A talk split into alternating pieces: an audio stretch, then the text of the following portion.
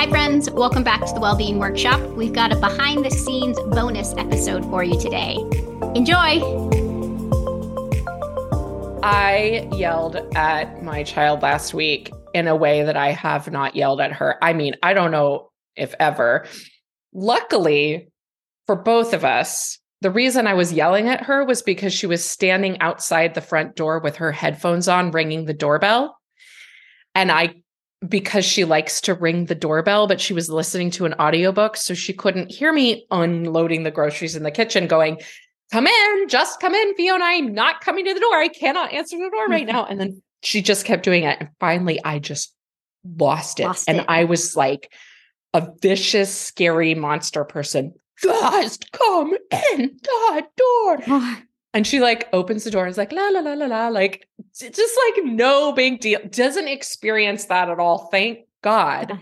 And I literally stood in the kitchen and I was like, okay, cool. So what's happening right now is I'm like behind on a deadline at work. A Mhm. couple of unexpected things happened this week that derailed my plans for productivity. Like, I'm worried I'm not going to get this thing done. Also, I'm trying to like parent and get everything organized. I'm exhausted. I'm depleted.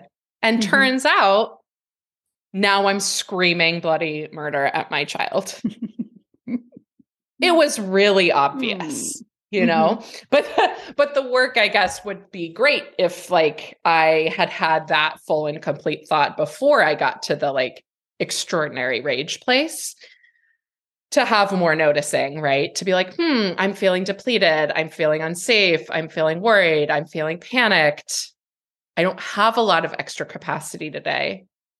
I will say Mhm. one thing i'm really proud of myself about in terms of parenting especially parenting a girl child is that I will say to her, like, I don't, I'm feeling really depleted today. I don't have a lot of extra room, or I don't have a lot of extra patience, or I, you know, Mhm. I try to name that, Yeah, I do too. um, which is uncomfortable. It's really uncomfortable because I do feel in a lot of ways like I should have all the patience in the world for my child, or I shouldn't make that her responsibility. But I also want her to know that, like,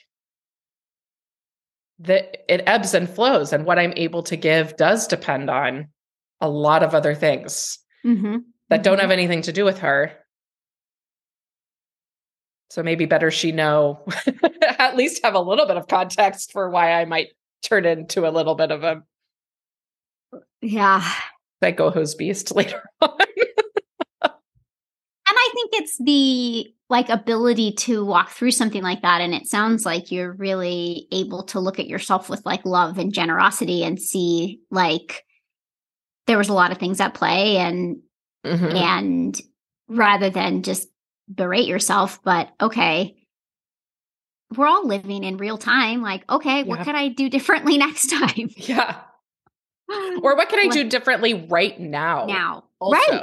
like right. stop putting away the groceries, like turn off the no- extra noises, whatever Mhm. is like accosting my ner- nervous system. Mhm, mhm. Because I do find that also, this is slightly a tangent, but also I notice for sure that when I am in a place of depletion or extreme stress, any extra stimulation Mhm, is really hard. Like, mhm. you know, any mu- extra music or noises or like if the lights feel too bright, like I'm just like, I need to just shut it all down. Mhm. Which I don't know. find, you tell and me, find, is that and find the thing that resources you. Well, that's Yeah. what it's about. It's about knowing where your nervous system is at and then knowing what your resources are, whether those are Mhm. external or internal resources. That your nervous system is always there to support you and protect you and can in in, in every moment be your ally to moving back to that place where you want to be, where you want to feel at ease and content and full of energy, you know, full of vibrant energy and loving and kind and and generous and all those things and like we've got this incredible tool right inside of us Mhm. that that knows us better than anything else, right? it's just Mhm. listening to it. So I think, yeah, I mean, you're you're recognizing your nervous system is telling you like, here's what I, here's what I need, and then you know the second step is having that list of like, what are my resources when I get to that place, Hmm. you know, and and doing a little work on, you know, was that fight or flight for you? Was that symptomatic symptom sympathetic activation? Excuse me, or was that was that actually you in shutdown? Mhm. were you actually shut down because of the work deadline and the stress and the feeling under pressure and the doing the mom stuff and the groceries Mhm. And and that was you know we so classically think of you know fight or flight as kind of the fiery rage but Mm. when we're really shut down you're like the most vulnerable little animal in the corner of the cave Aw.